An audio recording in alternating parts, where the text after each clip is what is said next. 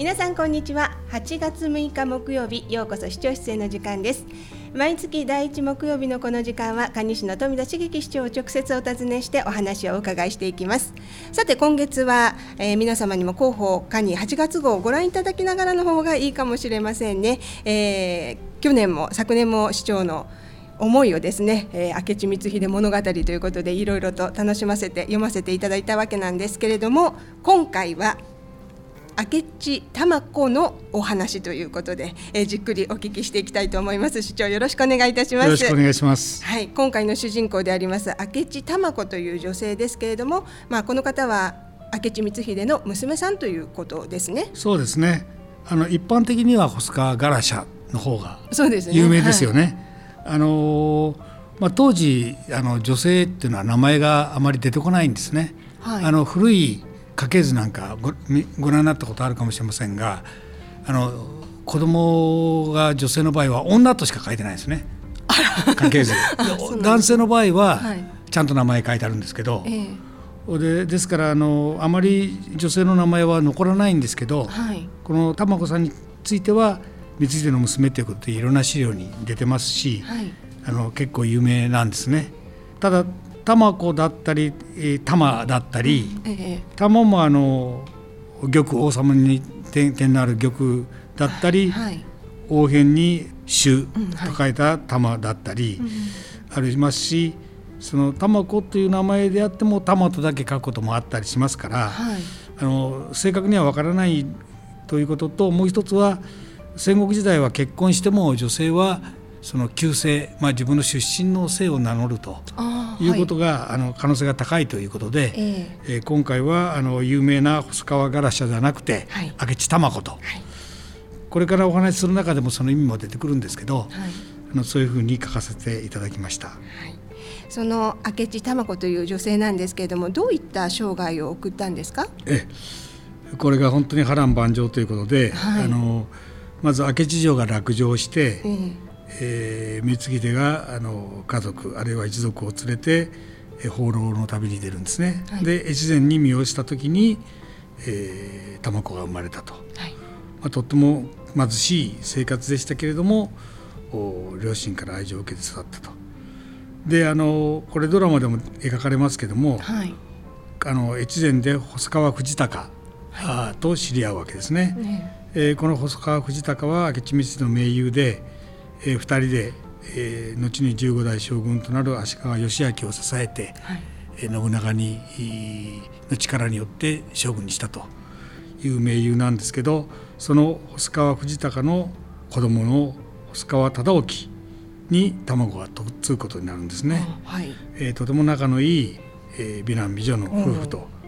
いうことで前途洋々だったんですけども、はい、結婚から4年後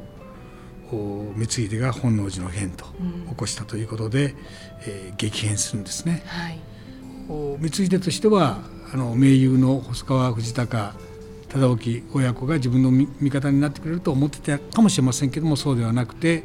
結果光秀は山崎の戦いで秀吉に敗れて、はい、明智家が滅ぶわけですね。はい、したがって玉子はあの一点謀反人の娘と。うんいうことで、はい、夫の忠興に幽閉されることになったんですね。幽閉なんですね。はい。もう玉子にとってはその無本人の娘になってしまったっていうことも辛かったでしょうし、うん、また今の幽閉生活っていうことだととっても苦しかったでしょうね。うんうん、ねあのまあそうだと思うんですけど、はい、そのまた後で話しますけど無本人の娘になったこと、はい、というのがどう彼女が思ったのか、はい、あそしてそのなぜ幽閉になったのか、うん、その離縁して追い出せば、うん、追い出した方が、はい、細川家にとっては秀吉に顔が立つのにそうしなかった、うん、私はあの先ほども言いましたとてもあの、えー、愛情深い夫婦だということで、離縁するんじゃなくて手元に置いて幽閉するということで、えー、玉子を守る秀吉から、はい、あそして細川家の対面も、保つことができると、はい、いうことなんですね。玉子は幽閉された後に光秀が死んだことそして自分の兄弟も死んでしまったことを知るわけですし、2年間続いたんですけど実はその間に子供ができてるんですね。同期と玉子の間に。はい、ってことは幽閉だったけども、うん、実際はひょっとしたら夫婦の間では非常に幸せな時があったのかもしれない、えー、ということなんですね。これがもうわからない。うん。えー、そして秀吉が天下を取ったことで幽閉生活は終わるんですけどもやっぱり謀反人の娘ということは消えないわけですから、ずっと監視されていく、はい、まあ、そういうあのかあの肩身の狭い中でキリスト教の教えに惹かれたんじゃないかと、うん、そしてキリスト教徒になったんじゃないかというふうに言われてますね。うん。そうですね。その私たちがよく知ってる細川ガラシャという名前ですので、はい、このガラシャっていうのは洗礼名にあたるということですか、ね。はい、あのラテン語で神の恵みとか恩寵という意味だということなんですけども、はい、あの戦国時代にキリスト教が入ってきたけどもあの秀吉はバテレン追放令を出してますので、あの多分タモコそのものが自分でガラシャという生命をね自分から回収名を名乗ったとは思えないんですけどね。はい、はい、まあ、その織田信長を討った光秀の娘としてやっぱりその生きていく苦しみっていうところから逃れるためのキリスト教に変わっていくそのキリスト教の教えを受けていくっていうことになったんですかね。でしょうね。あのもともと禅宗ですから、はい、どういう経緯で、えー、キリスト教徒になったかははっきり、えー、歴史的には分からないんですけども、えー、あの夫の忠興があのキリシタン大名として有名な高山右近からカトリックの話を聞いてそれを玉子に伝えたと、はい、いうことで玉子がその非常に先ほど言いました幽閉そして監視付きの生活の中で、心の拠り所にあのキリスト教をしたと。いうことはあの十分考えられますね。はい、その後玉子はどうなったんですか、ええ、であの豊臣秀吉が亡くなって、はい徳川家康と石田三成の対立が始まったんですね。はい、で実はこの夫の忠興は早い時期に徳川家康につくということを宣言してるんですね。はい、でそれが他の大名にもあの細川家が徳川につくということがかなりの影響を与えたってことを言われてるんですね。はい、で石田三成は細川家も含めてその大阪にいる大名の妻子を人質に取ろうと、うん、特に多分あの細川忠興のにプレッシャーかけるためにね、うん、あの大阪の玉子の屋敷を取り囲んで、はい、あの人質になるように迫ったんですね。うん、で玉子はそのまあキリスト教徒ですから自害はできないんで、あの次女たちを屋敷から逃がした後でえー、過労に自分の胸を使わせて、えー、非業の死を遂げて一生終わると、まあ、いうことで、えー、えー、でもその時の思いを私なりに勝手に空想したのが今回のあのテーマになるんですね。はい。まあ、あの広報管理のね、8月号にも内田聖子さんの絵が挿絵として使われてるんですけれどもこれはあの先月の7月号でも紹介はされてる絵ですよね。そうですねあの明智一族の末裔と言われてて、はい、歴史人物画家でもある内田聖子さんあの今回蟹神二点の絵を、はい、寄贈してくれたんですね。あの内田聖子さんは若い頃からガラシャということが非常に気になってて、はい、たくさんのあの作品をね残してるんですけども今回寄贈された「桔梗門物語」あの一つの作品ですね、はい、それには母のひろ子さんそしてそれに母に抱かれてる赤ちゃんの玉子さん、はい、そして2人の姉とが描かれてるんですね。この「桔梗門物語」ともう一つの決意と、うん、この2つの作品からインスピレーションを受けて今回の物語を書かせていただきました。まあ、市長がビビビッと きたところなのかもしれないんですが、はいすね。はい、この下の方のこの決意という絵の方ですけれども、はい、これはやっぱりあの本能寺の変の謎を語る上でやっぱり外すことのできない愛宕山レンガの会の絵ということですね。あのいろいろなあのまあ物議を醸し出しているというかねい。ろんな意見があるんですけども、あの当時秀吉は信長の命を受けて中国にえー、出陣してるんですね、はい、そこから援軍要請があって、えー、光秀は信長に命じられて援軍に行くということになったんですね。うんはい、で5月27日に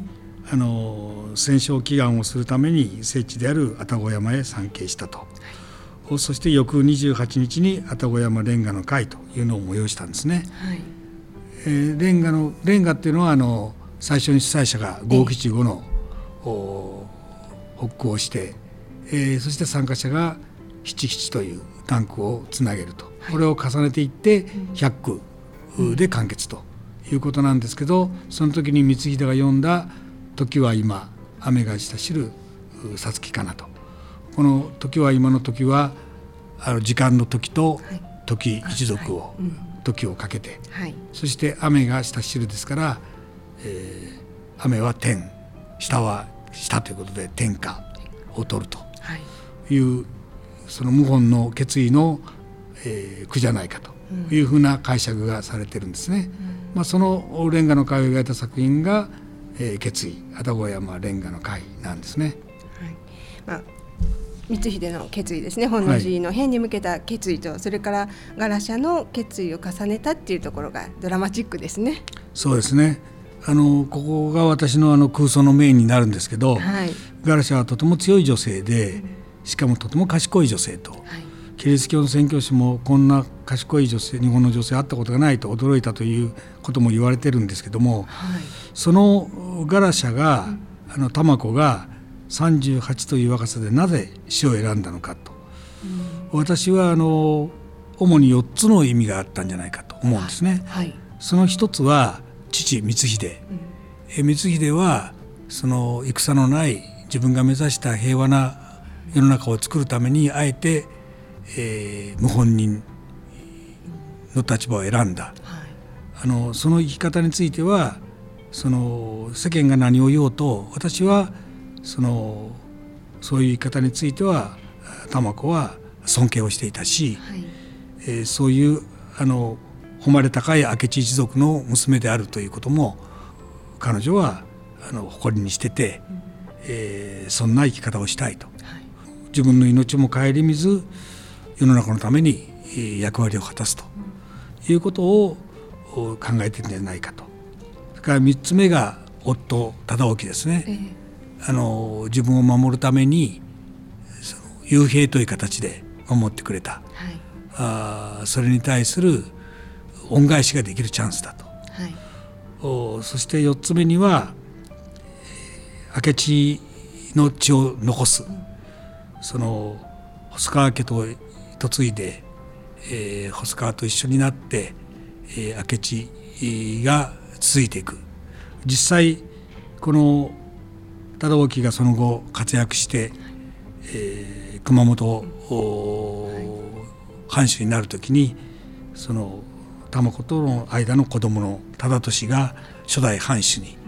うん、父に忠興に代わってなってるわけで、その後もずっと続いていくということで願いは叶ったんですね。だからそういう当時の女性として、はい、えー、自分の血筋のプライド誇りを守るそして自分をあの助けてくれた夫に仕えるそして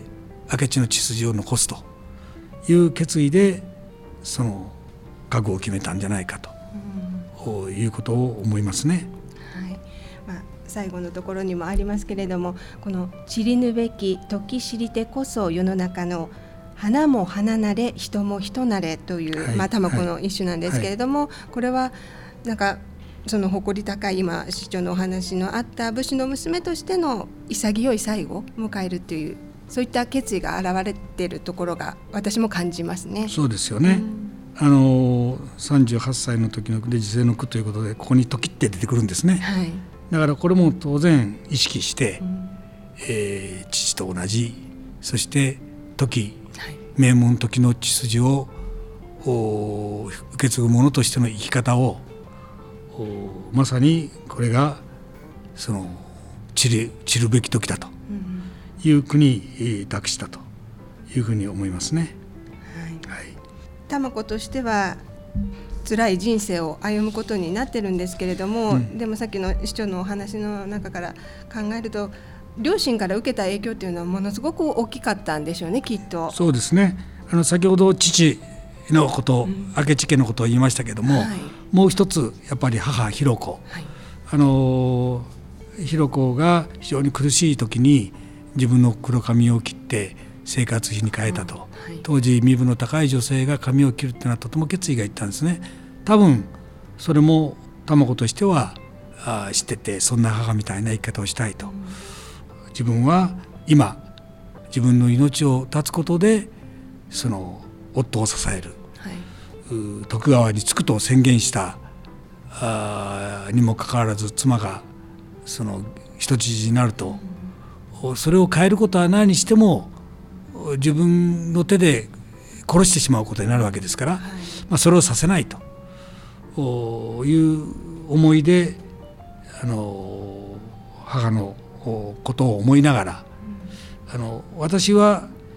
ある意味自分の生き方としてはとしては散るべきところを見つけて、うん、えー、まあ、喜んでってことはないと思うんですけど、えー、あの決意をしてなあの死んでいったんだというふうに思いますよね。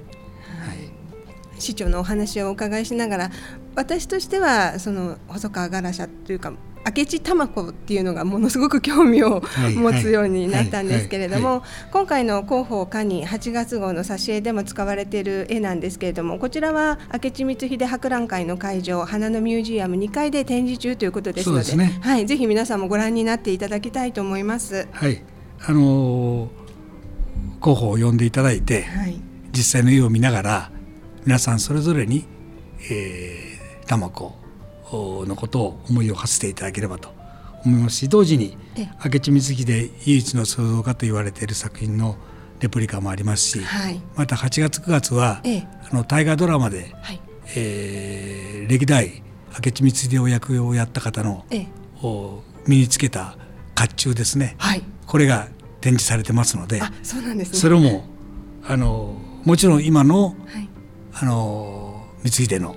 甲冑のレプリカもありますので、はい、それも一緒に楽しんでいただければというふうに思います。それは楽しみですね、はい、市長今回もどうもありがとうございました。ありがとうございました。ようこそ市長室へ。今回は明智玉子について蟹市の富田茂樹市長にお話をお伺いしました。毎週木曜日のこの時間は蟹市政情報をお届けしています。次回もお楽しみに。担当は坂崎ひかりでした